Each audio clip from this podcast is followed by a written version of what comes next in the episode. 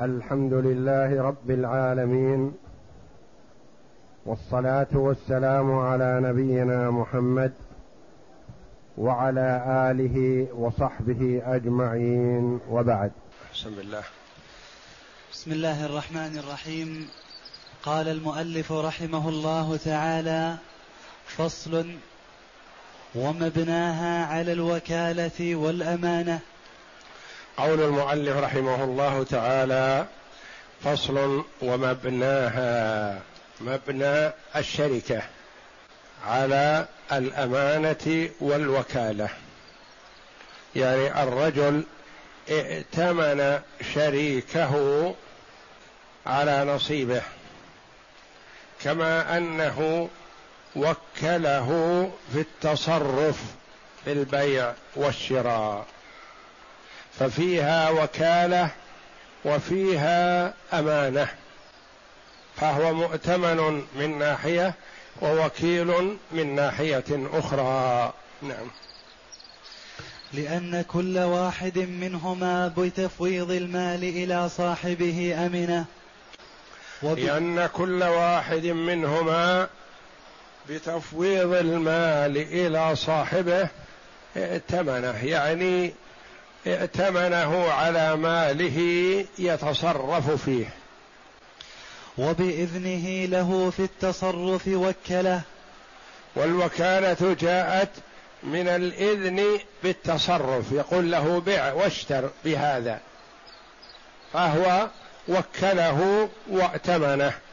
نعم. ولكل واحد منهما العمل في المالين بحكم الملك في حصته. نعم. والوكالة في حصة شريكه. ولكل واحد منهم العمل في المالين في ماله وفي مال صاحبه. يعمل في هذا ويعمل في هذا. يعمل في ماله بحكم الملك لأنه ملكه. ويعمل بمال صاحبه بحكم الوكالة بأنه أذن له في التصرف. نعم. وحكمها في جوازها وانفساخها حكم الوكالة لتضمنها للوكالة.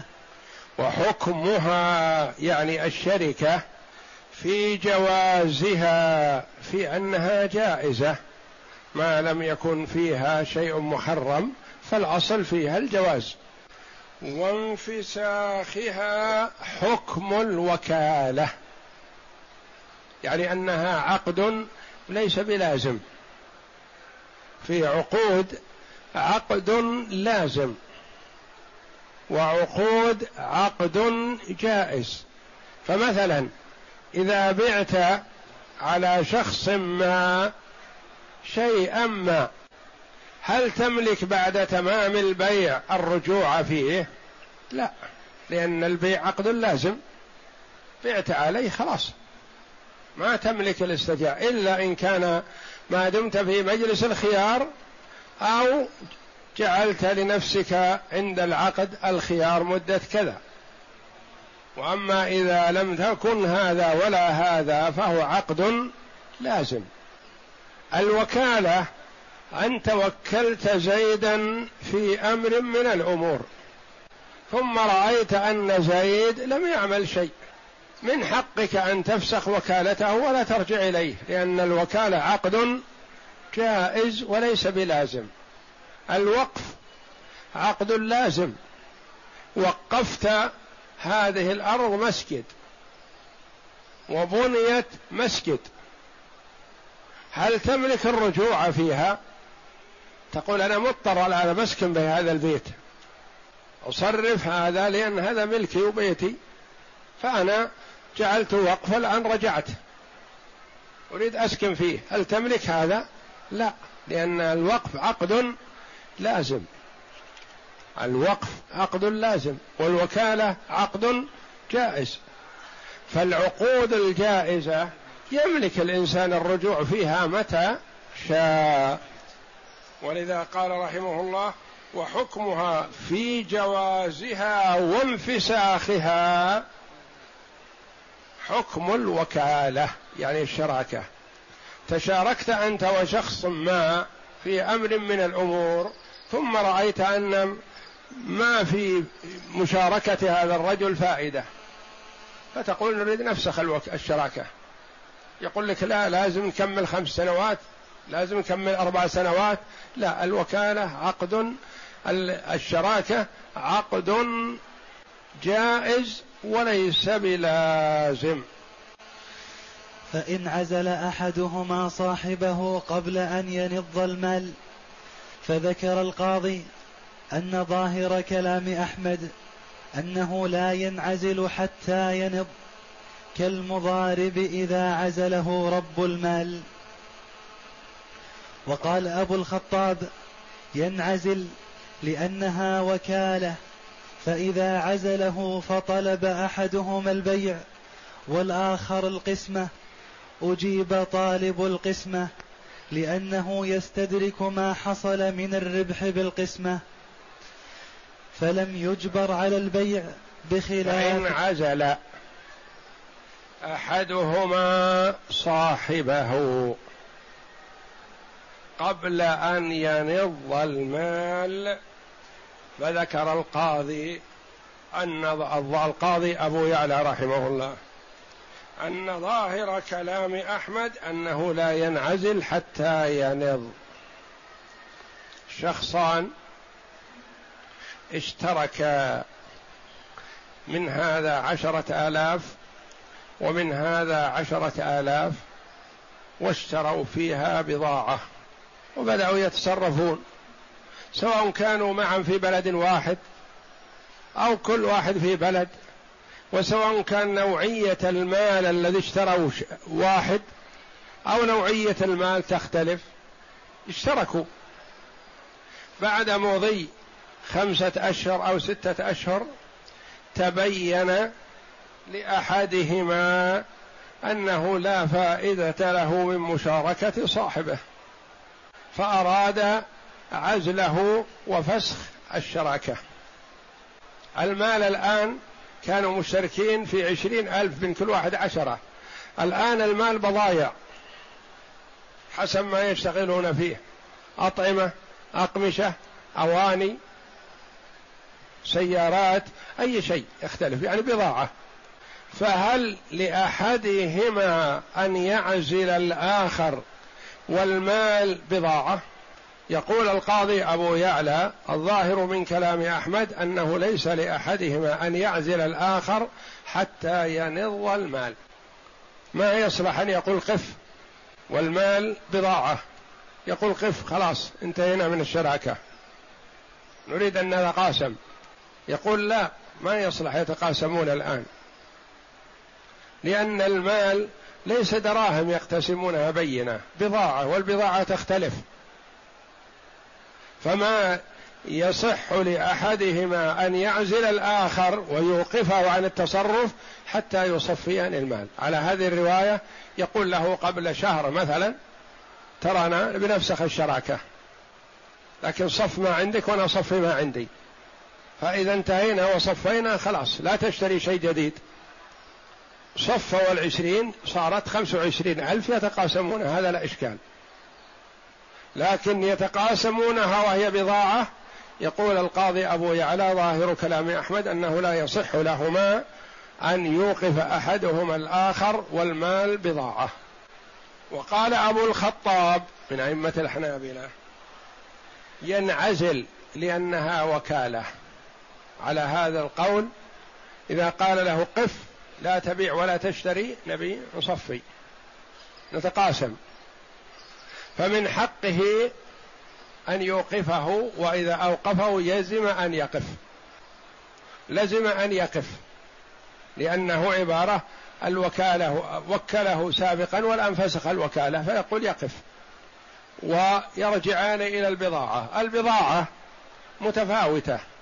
قال أحدهما نبيعها بيعا سريع ونصفي قال الآخر لا يا أخي نقتسم أنا أصبر على نصيبي حتى يأتي الموسم وأبيعه فنريد القسمة.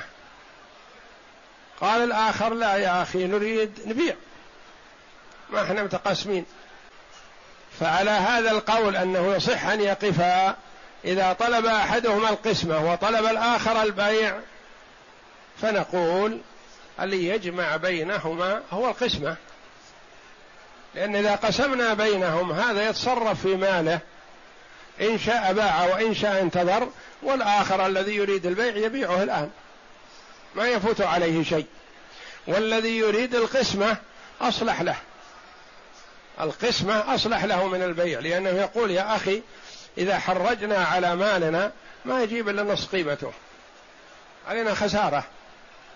قال الآخر لا أنا ما أريد بضاعة ولا عندي مستودعات ولا عندي محل. أريد أصفي.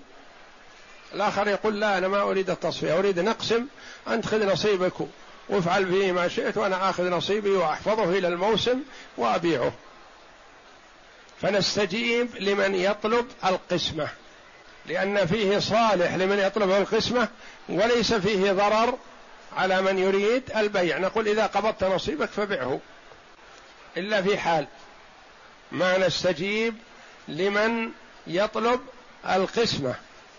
إذا كان نسبة أحدهما في الربح أكثر من نسبة الآخر فلا نقسم. وإنما نبيع ثم كل يأخذ ربحا. نعم. أجيب طالب القسمة لأنه يستدرك ما حصل من الربح بالقسمة فلم يجبر على البيع بخلاف المضارب. بخلاف المضارب فالمضارب لا بد من البيع لأن ما في قسمة بينهم. فلا بد من البيع والتصفية من أجل أن يأخذ رب المال رأس ماله ويقتسم رب المال والمضارب الربح بينهما على ما شرطا. فلا قسمة بينهما في البضاعة. نعم. وهذا إنما يصح إذا كان الربح. يعني هذا الذي هو القسمة. إنما يصح. نعم. وهذا إنما يصح إذا كان الربح على قدر المالين. إذا كان الربح على قدر المالين نعم فيقسم.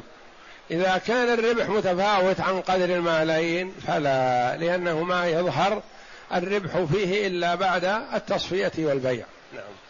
فإن زاد ربح أحدهما عن ماله لم يستدرك ربحه بالقسمة فيتعين البيع كالمضاربة.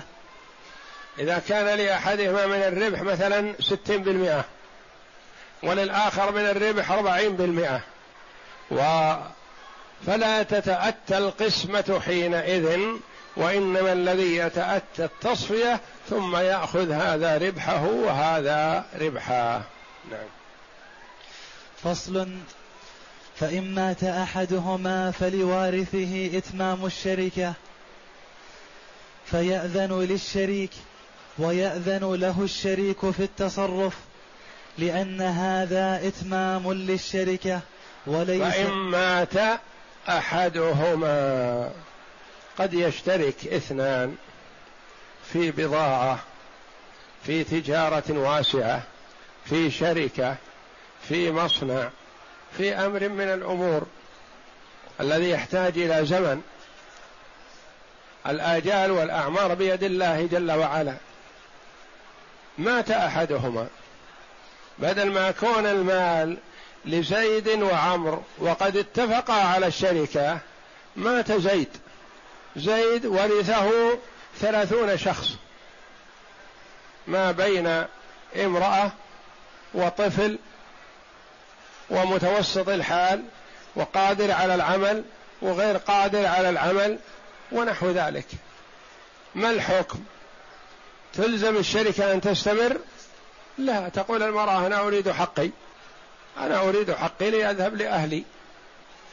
وأريد الزواج ولا لما انتظر موضوع شراكة ومصنع ونحو ذلك. وإنما أريد تصفية. الآخر يقول لا أنا نصيبي ونصيب إخوتي الصغار نريده في الشركة لأن فيها مصلحة وفيها فائدة. ونأخذ من ربحها ننفق على أنفسنا ويبقى رأس مالنا محفوظ. يقول رحمه الله فإن مات أحدهما فلوارثه إتمام الشراكة. من حق الوارث يأتي الورثة خمسة أو عشرة أو أقل أو أكثر يقولون نوكل عنا واحد من إخواننا ويتفاهم مع الشريك. هذا الواحد الذي وكلوه ذهب لشريك مورثهم وقال أبونا أو مورثنا ذهب وما المال آل إلينا ونحن سنستمر معك كما كان مورثنا. نوكلك في البيع وأنا نيابة عن ورثة مورثنا وكلني في بيع ما يخصك. فأنا أحل محل مورثي.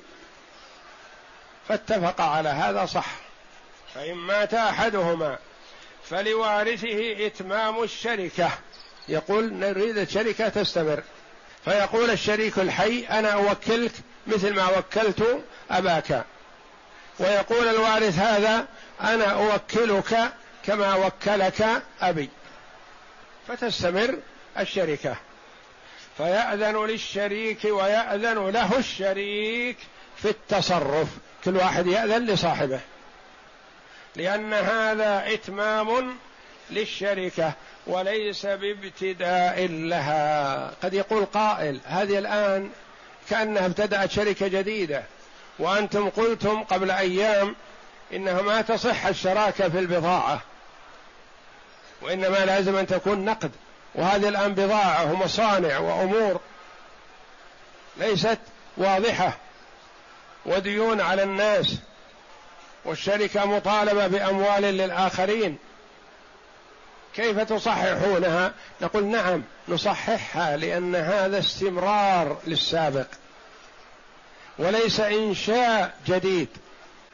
ليس بإنشاء للشركة تعترضون علينا. لا هذا استمرار للسابق وحفظ للمال كله. بدل ما نعطل المصنع أو الشركة أو العمل المشترك بيننا نجعله يستمر.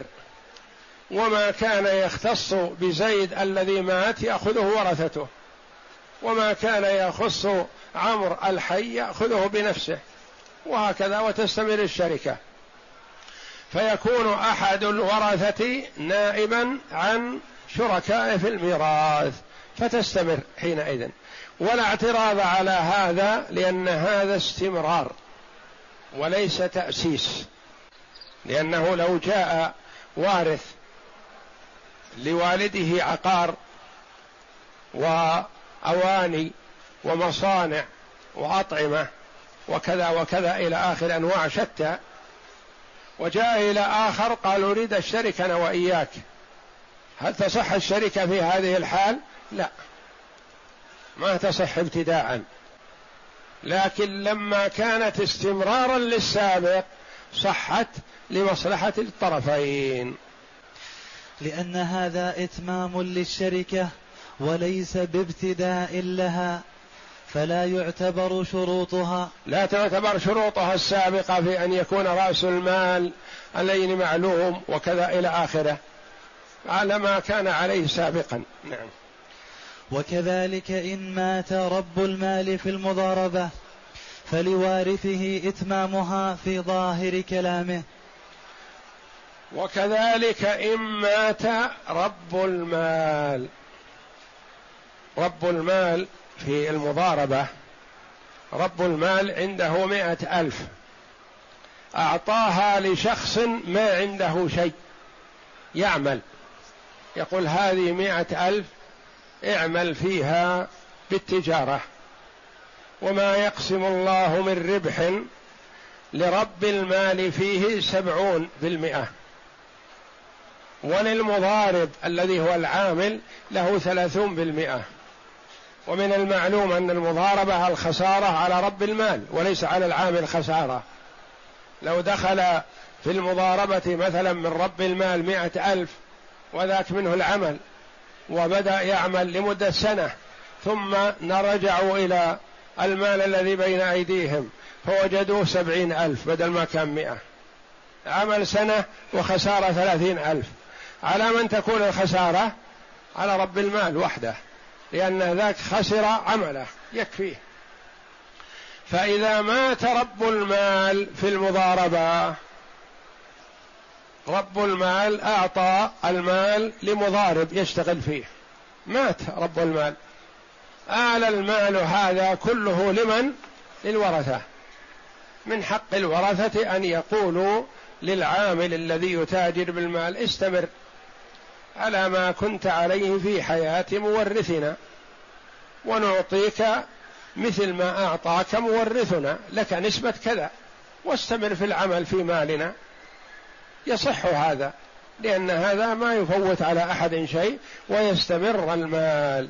بخلاف ما لو مات العامل. فالحكم يختلف. مات رب المال. ما تغير شيء. المال هو المال. وبدل ما كون المال لزيد أصبح لمجموعة من الناس. المجموعة من الناس هؤلاء اتفقوا مع العامل مثل ما اتفق مورثهم فيصح الاستمرار. وكذا إن مات رب المال في المضاربة فلوارثه إتمامها في ظاهر كلامه. نعم ويحتمل. ويحتمل أن لا يجوز إتمامها إلا أن يكون المال ناضا. ويحتمل أن لا يجوز إتمامها إلا إن كان المال ناض. يقولون مثلا معنى كلمة ناض يعني مصفى يعني بيع وصفي. مثلا صاحب المال أعطى العامل مئة ألف وقال تاجر بها.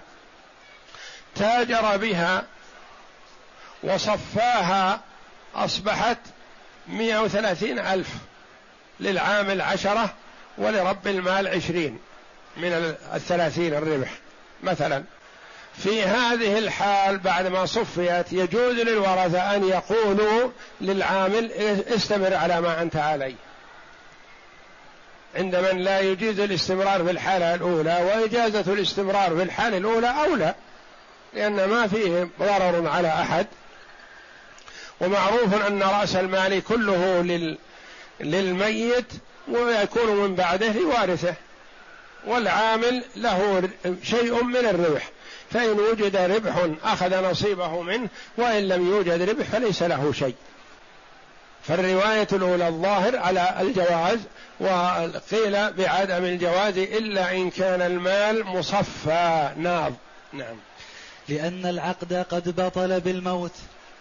وهذا ابتداء لأن العقد الذي العقد بين الرجل الأول صاحب المال وبين العامل يقول هذا عقد صحيح ماضي لكنه انتهى انتهى بماذا؟ انتهى بالموت مثل ما لو وكل وكل رجل آخر بالتصرف ثم مات الموكل هل تستمر الوكالة؟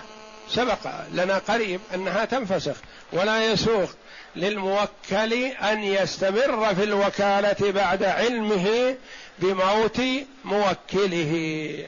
قال لأن العقد قد بطل بالموت وهذا ابتداء عقد جديد. فما يصح أن يبتدئ العقد الجديد بأموال منثورة في السوق. نعم. نعم. وهذا ابتداء عقد فلا يجوز بالعروض. بل يجب أن يكون في شيء معلوم حتى يعلم الربح. نعم.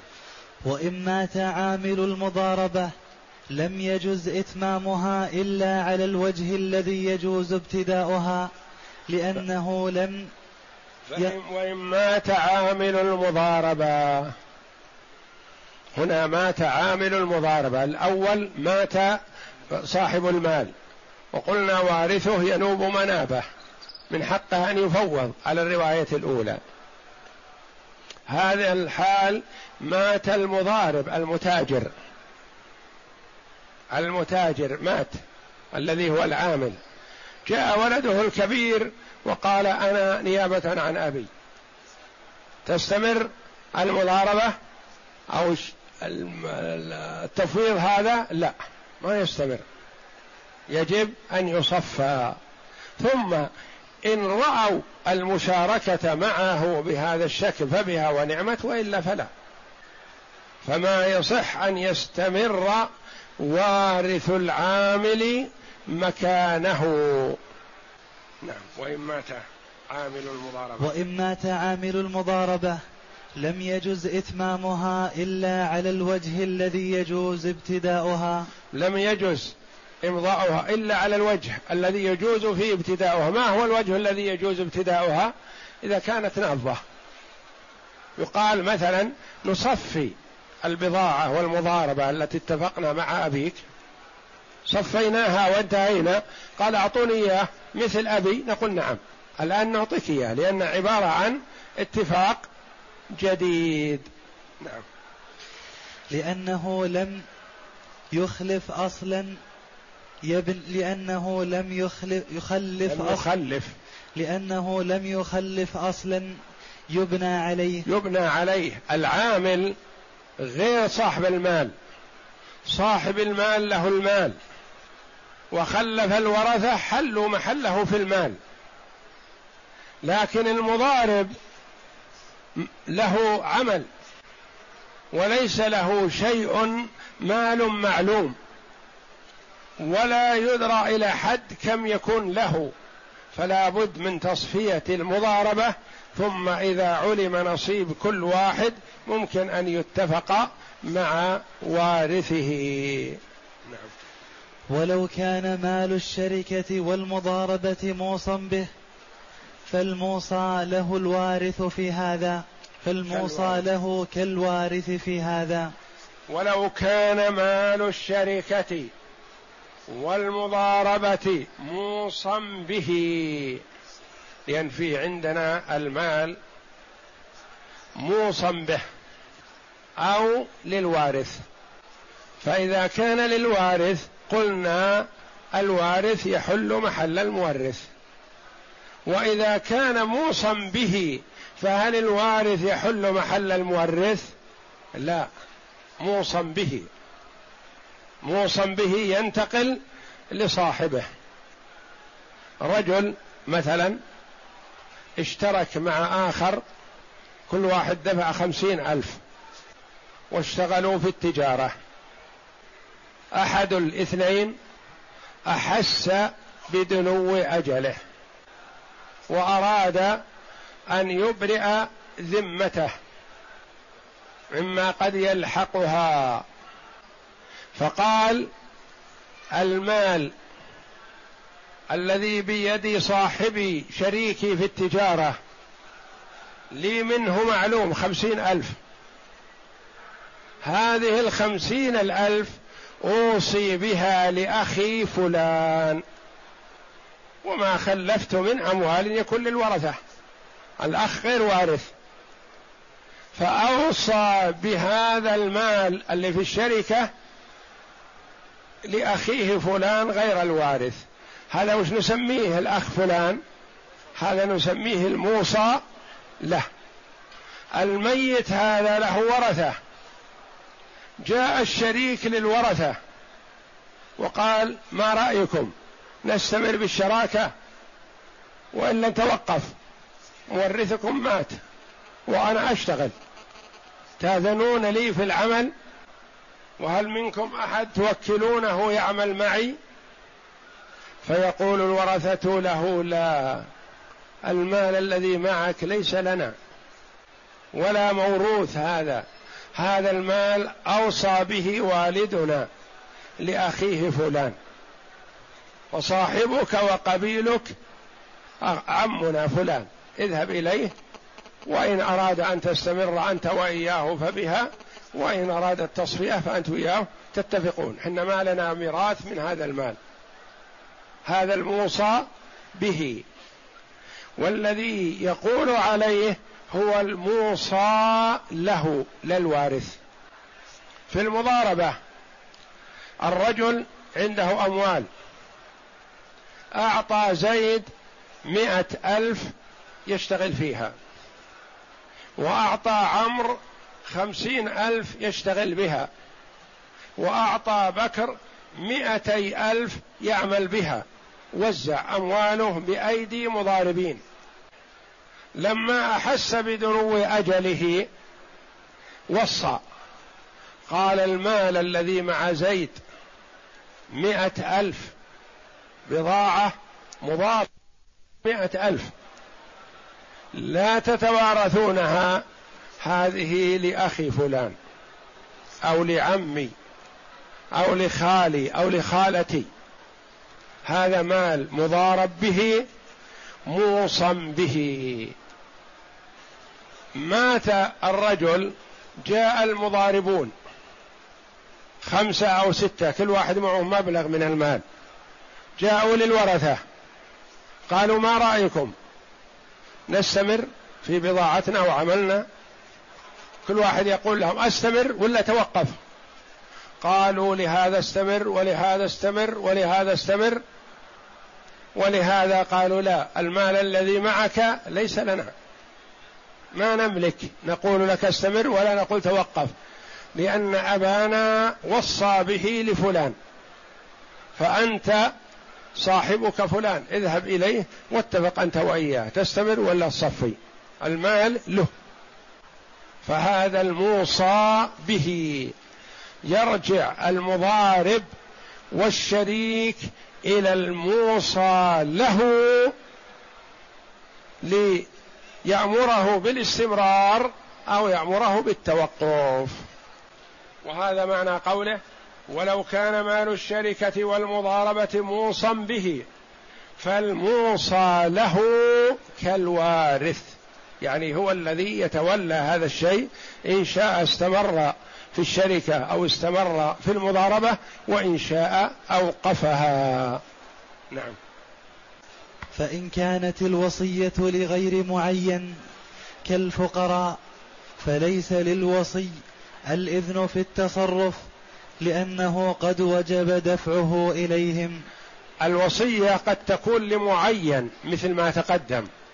يقول المال مئة ألف مضاربة مع زيد أو مشاركة مع عمرو هذا لأخي فلان أو هذا أوصي به لأخي وأختي وعمي وخالي وخالتي.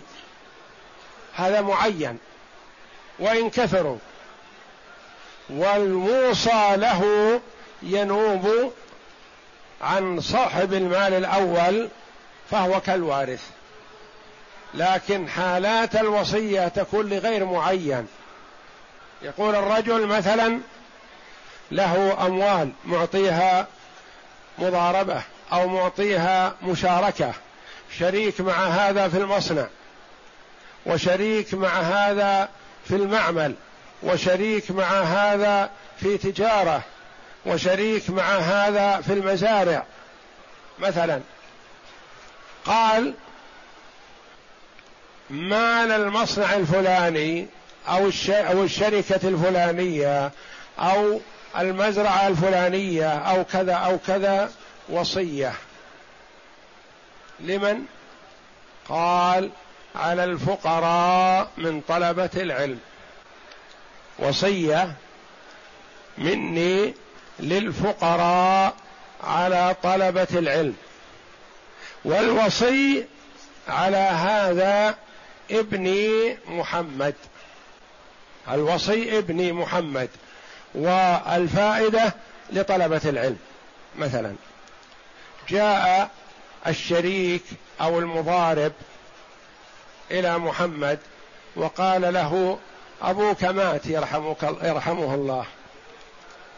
وأنت الوصي من بعده. وأنا وأبوك شركاء في هذا المصنع أو هذا المتجر. أو شركاء مضاربة. أنا أشتغل والمال لأبيك. تأذن لي في الاستمرار. هل يملك أن يأذن له في الاستمرار؟ لا. يقول أنا وصي. يقول نعم إخوتك فوضوني. المال الموصى به لعمك وخالك اتفقت إياه. بقي المال الموصى به للفقراء من طلبة العلم وأنت الوصي. فأنت مثل إخوانك ومثل أعمامك وأخوالك. قال لا أنا وصي مالي شيء. وإنما المال للفقراء من طلبة العلم. قال طيب ما يخالف نستمر وأنا إذا صار ربح وفائدة أعطيك إياه وتصرفها على الفقراء من طلبة العلم. قال لا لا بد من التصفية. لما؟ لأن المال موصى به للفقراء من طلبة العلم هؤلاء الموجودون مثلا. ما يصلح نضعه ونتركه لمن في أصلابهم؟ لا المال موصى به لطلبة العلم. الموجودين. نعطيه إياهم. ما يملك الوصي الاستمرار والوصي في هذه الحال ليس له شيء من التصرف وإنما هو منفذ فقط.